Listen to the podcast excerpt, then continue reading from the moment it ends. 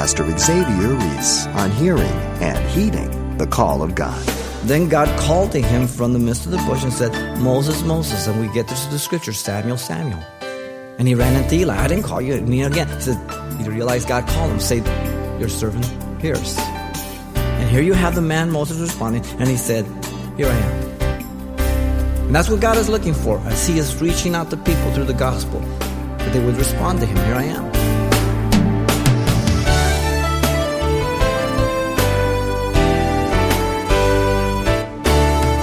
Welcome to Simple Truths, the daily half hour study of God's Word with Xavier Reese, Senior Pastor of Calvary Chapel of Pasadena, California. It's been said that God doesn't call those who are qualified, He qualifies the ones He calls. And so when God was ready to deliver the Israelites from the captivity of Egypt, He chose not someone who was a leader, but rather one that would follow His lead.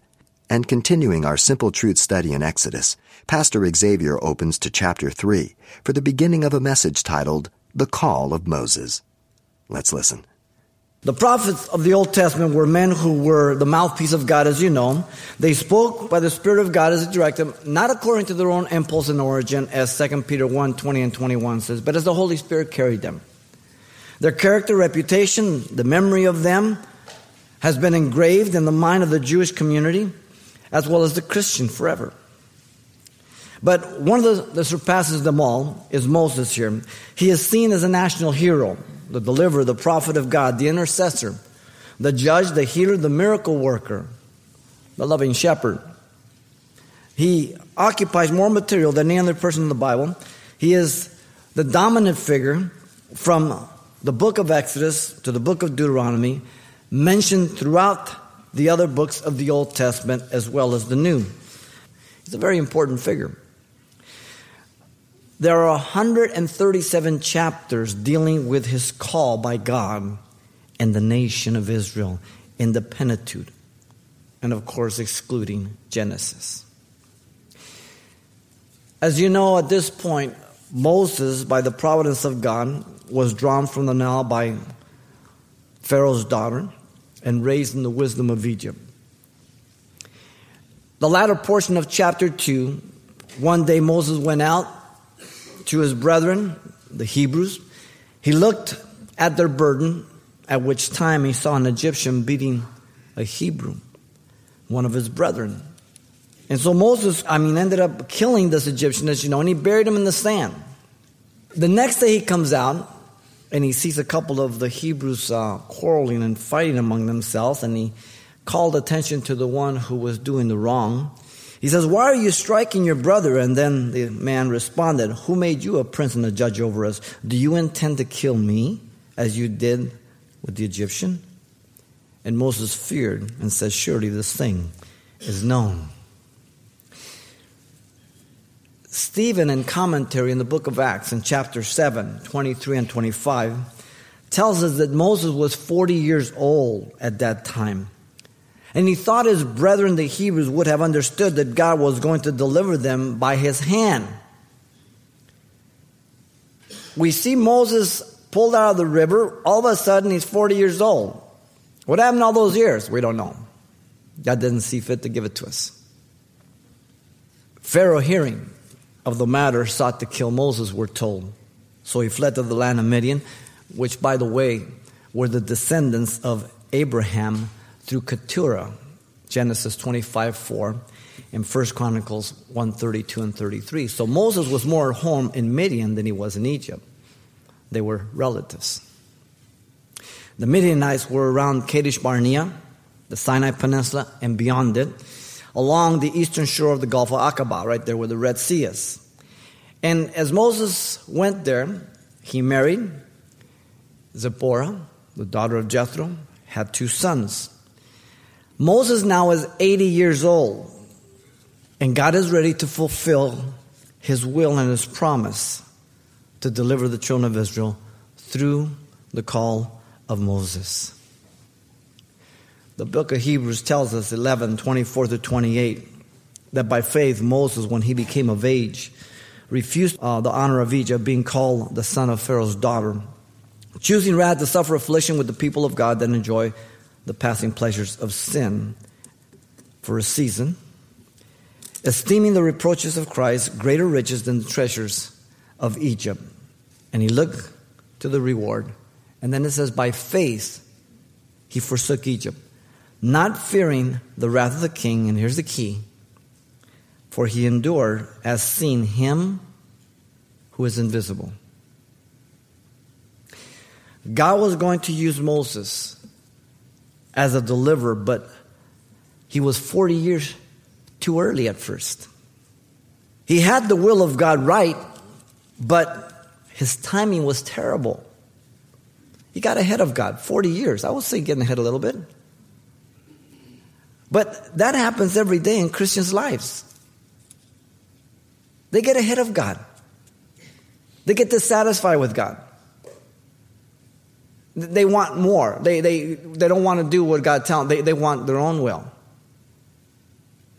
And, and so we as people mess our lives up. We take the long way around. We go to dead ends. We, we, we go to mountains we can't climb when God wants us to go through them. We try to climb them. And when He wants us to climb, we try to evade them. And it's amazing to me. Time will reveal your relationship to Christ from day to day, from week to week, month to month, year to year. And you alone will look to your life and find out if you walk with God in obedience or not. Now, nobody's perfect, so don't misunderstand me this morning. But all of us are equipped to hear the voice of God and to follow the leading of God. And so, what we want to do here is um, look to the call of Moses, which reveals three things to us. Let me read here. Now, Moses was um, tending the flock of Jethro, his father in law, the priest of Midian, and he led the flock to the back of, the desert and came to Horeb, the mountain of God. And the angel of the Lord appeared to him in a flame of fire from the midst of the bush. So he looked, and behold, the bush was burning with fire, but the bush was not consumed. And when Moses said, then Moses said, I will now turn aside and see this great sight, why the bush does not burn. So when the Lord saw that he turned aside to look, God called to him from the midst of the bush and said, Moses, Moses. And he said, Here am I. And then he said, Do not draw near this place. Take your sandals off your feet, for the place where you stand is holy ground. Moreover, he said, I am the God of your father, the God of Abraham, Isaac, and Jacob. And Moses hid his face from, uh, for he was afraid to look upon God.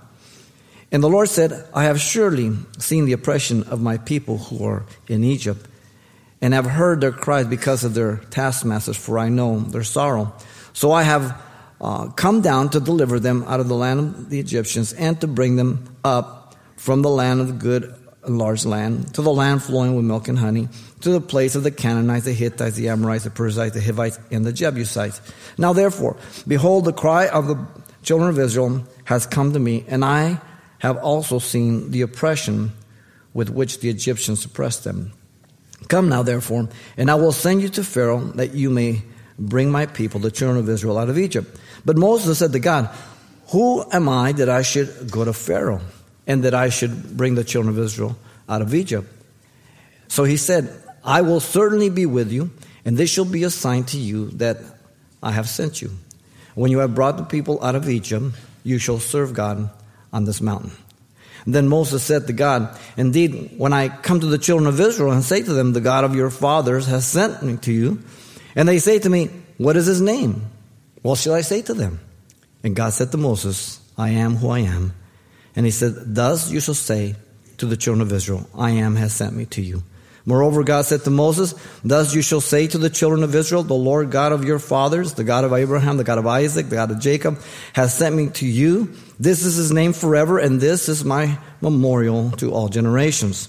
Go and gathered the elders of the children of Israel together, and say to them, The Lord God of your fathers, the God of Abraham, Isaac, Jacob, has appeared to me, saying, I have surely visited you and seen what is done to you in Egypt. And I have said, I will bring you out of the affliction of Egypt to the land of Canaan Hittites, Amorites, Perizzites, Hivites, Jebusites, the land that flows with milk and honey. Then they will heed your voice, and you shall come, and the elders of Israel to the king of Egypt, and you shall say to him, The Lord God of the Hebrews has met with us, and now please let us go three day journey into the wilderness that we may sacrifice to the Lord our God. But I am sure that the king of Egypt will not let you go. No, not even by mighty hand. And so I will stretch out my hand and strike Egypt with all my wonders, which I will do in the midst, and after that he will let you go. And I will give this people favor in the sight of the Egyptians, and it shall be when you go that you shall not go empty handed. But every woman shall ask of her neighbor, namely of her who dwells near her house, articles of silver, articles of gold, clothing, and you shall put them upon your sons and upon your daughters. So you shall plunder the Egyptians. The call of Moses is found here. And it's revealed by three things. First of all, verse 1 through 6, we have the consecration at Moses' call. The consecration at Moses' call. Secondly, verse 7 through 12, the commission of Moses' call. And 13 to 22, the confirmation of Moses' call. The consecration at Moses' call is first and foundational. Listen what verse 1 and 2 says. God appeared to Moses. That's where it begins, ladies and gentlemen. That's it. God revealed himself to Moses. In verse 1, the occasion was as Moses was shepherding the flock of sheep. The peculiar flock belonged to his father in law, Jethro, the priest of Midian. There's much that's said about Jethro being a priest and in relationship to Moses, and the book of Exodus and Numbers will give us more information. The man Moses, as it says here in verse 1, led the flock to the backside of the desert, and he came to Horeb, the mountain of God. It's called the mountain of God because this is going to be his encounter.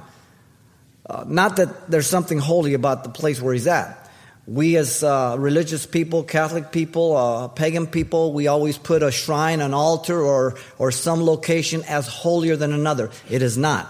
It's because God was there. And God doesn't dwell in temples made with hands, as Solomon said. The heavens of heavens cannot contain his glory. That's a pagan concept. This is just a building. This is not a church. You're the church. this is just a building.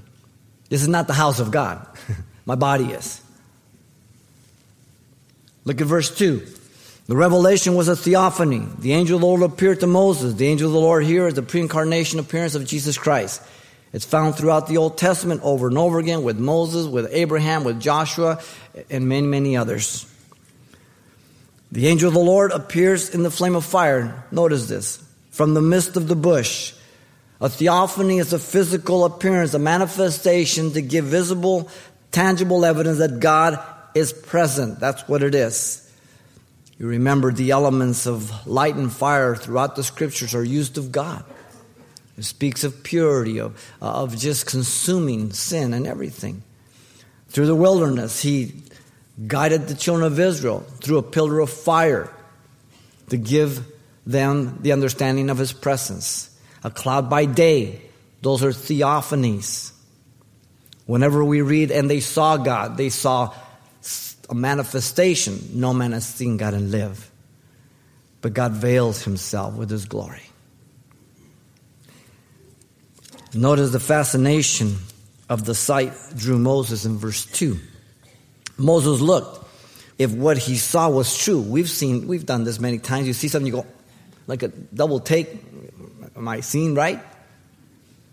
Moses then confirms in verse 2 what he thought he saw and was astounded, indicated by the word behold. Behold, the bush was burning with fire, but the bush was not consumed. It's not normal. Now, some people look at the burning bush as a, a, symbol of Israel's affliction in Egypt. I don't see that at all. I think the context is very clear. It's a theophany of the presence of God. And that's all it is. Then God spoke to Moses. First, he reveals himself. And this is always God. He reveals himself to man. And the next thing he does, he speaks to man. He initiates. Very important. The man Moses responded to God's initiation here. Moses said, I will now turn aside and see this great sight. Moses was going to figure out why the bush did not burn. Look at verse 4. The Lord called Moses by name. That freak you out a little bit? The Lord waited for Moses' response to his initiation. So when the Lord saw that he turned aside to look, Then God called to him from the midst of the bush and said, Moses, Moses. And we get this to the scripture, Samuel, Samuel. And he ran into Eli. I didn't call you. Me again. He said, You realize God called him. Say, Your servant hears. And here you have the man Moses responding, and he said, Here I am. And that's what God is looking for as he is reaching out to people through the gospel, that they would respond to him. Here I am. It's been 40 years since the first time. Notice verse 5 and 6, God struck a reverent fear in Moses. In verse 5, God gave Moses a warning, the Lord Jesus, and we can say because it's the pre incarnation of Jesus Christ here. He stops him from approaching. He says, Do not draw near this place. Moses was to recognize his sinfulness before the holy God. You understand? That's basic. The Lord Jesus told Moses he was in the presence of the holy God. The instructions take your sandals off your feet. The explanation for the place where you stand is holy ground. Why? Because I'm here. We see reverence to diplomats, to presidents, to the few kings that are around the world, supposedly. And people bowed to them and all that. How much more to God? Verse 6 God revealed to Moses the people he represented the children of Israel. 40 years has gone by. Moreover, he said, I am the God of your father, the God of Abraham, the God of Isaac, the God of Jacob. This included him. He was a Hebrew. The man Moses prostrated himself. He hid his face, it says. Good response. The man Moses knew he was before the Holy God, for he was afraid to look upon God. Forty years before, Moses thought he was someone in Egypt. Now Moses has spent the second 40 years of his life knowing he was nobody. You remember Isaiah in chapter 6 when God called him, consecrated him literally there uh, chapter 6, verse 5 through 7, Isaiah seeing the throne of God high and lifted up, the seraphim saying, Holy, holy, holy. And he says, Woe is me, for I am undone, because I am a man of unclean lips, and I dwell in the midst of people unclean. See, the first thing when you see God is, I'm a creep, I'm lost, I'm a sinner. Woe is me. He's not on a horse. Woe means judgment. Why? Because he's a holy God, and I'm sinful. For my eyes have seen the King of the Lord of hosts, the captain of the armies of heaven. He's never lost a war. Then one of the seraphims flew to me, having in his hand a live coal which he had taken from the, uh, with the tongs from the altar, and he touched my mouth with it and said, Behold, this has touched your lips, your iniquity is taken away, and your sin is purged. God consecrated him. Only God can do that, ladies and gentlemen. Set you aside. Cleanse your sin. God is the epitome of holiness, and man is the epitome of sinfulness.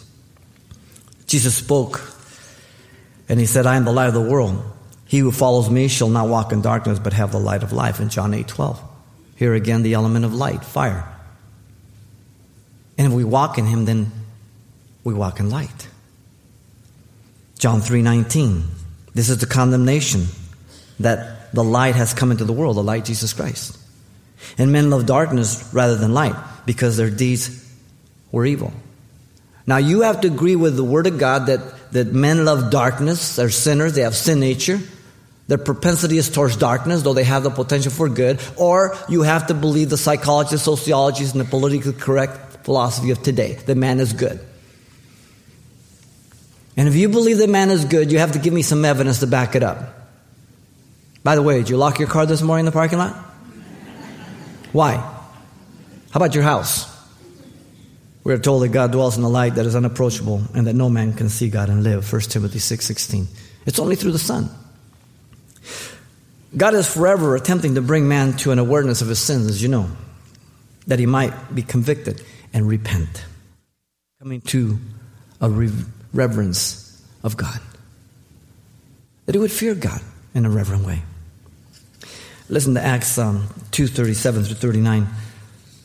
Now, when they heard this, they were cut to the heart and said to Peter and the rest of the apostles, Men and brethren, what shall we do? And then Peter said to them, Repent and let every one of you be baptized in the name of Jesus Christ for the remission of sins, and you shall receive the gift of the Holy Spirit. For the promise is to you and to your children and to all who are far off, as many as the Lord God will call. This is what he's looking for. That you might see your sinfulness, your need of God, so that you can turn to him. That he might forgive you your sin. He might consecrate you, set you aside. The outcome is that we are made holy in Christ. For without holiness no man shall see God, Hebrews 12 4 says. I am not holy, but I am set apart in the person of Christ. Then we are able to look to God and approach Him on the basis of His Son, as Hebrews 4 14 through 16, to approach the throne of grace in time of need. He has been touched with our infirmities. Paul put it this way to the Corinthians, 1 Corinthians 6 9 through 11. Do you not know that the unrighteousness will not inherit the kingdom of God? Do not be deceived. Neither fornicators, nor idolaters, nor adulterers, nor homosexuals, nor sodomites, nor thieves, nor covetous, nor drunkards, nor revilers, nor extortioners will inherit the kingdom of God. And you can keep adding to the list. And such were some of you, but you were washed, sanctified but you were justified in the name of the Lord Jesus Christ by the Spirit of God. You've been set apart. Your life has transformed. If your life is still there, you're deceiving yourself. Only you can examine that. The call of Moses reveals his consecration. Notice, secondly, when you come to verse 7 down to 12, we have the commission of his call. God revealed to Moses his full awareness of the horrible condition of his people. In verse 7, God had seen all the years of their slavery. The Lord said, I have surely seen the oppression of my people who are in Egypt. The word oppression means affliction and misery. All of them. God is omnipresent. Now we know this, but we don't believe this often. Because when we go to pray, we tell God all the details of our life that He's ignorant of. Rather than praying to Him, we inform Him. And Lord, by the way, you know, I only have two days left. I don't know if somebody's told you that. The people are claimed as God's property. My people. The Lord said, And I surely have heard their cries because of their taskmasters. Their cry, meaning their outcry of distress, out of injustices. God is omniscient. He knows everything. He knows the deepest pain in your life. He knows the disappointment. And you're to look to Him. He's not ignorant of it, He's very aware of it. The culprits were their taskmasters, those that pressed and drove them in their slave labor. Notice the Lord said, For I know their sorrows. Their sorrows meaning physical and mental pain. God has a phrase, a covenant word for the Old Testament loving kindness, the word hesed, steadfast love for his covenant people. He's very faithful. God had been waiting for 430 years to be fulfilled. Why? Because he holds himself accountable to his own word. And he prophesied it, and he knows the end from the beginning, and he makes no mistakes. Pastor Xavier Reese, and a message from Exodus chapter 3 of the God that reveals himself to those who will heed his call. And there's much more of this message to come next time, but if your schedule won't permit you to tune in, as always, you can pick up a copy and the title you want to ask for is simply The Call of Moses. It's available on CD for only $4. And this might be a study you'd like to pass on to someone in your church or a Bible study when you're through. Now, once again, the title to ask for is The Call of Moses, or simply mention today's date. You can request your copy by writing Simple Truths, 2200 East Colorado Boulevard, Pasadena, California, 91107. Or to make your request by phone, call 800 926 1485. Again, that's 800 926 1485. Or the address once again is Simple Truths, 2200 East Colorado Boulevard, Pasadena, California, 91107. And thanks for mentioning the call letters of this station when you get in touch. This helps us track the effectiveness of this ministry in your area. And then join us for more Simple Truths next time with Pastor Xavier Reese.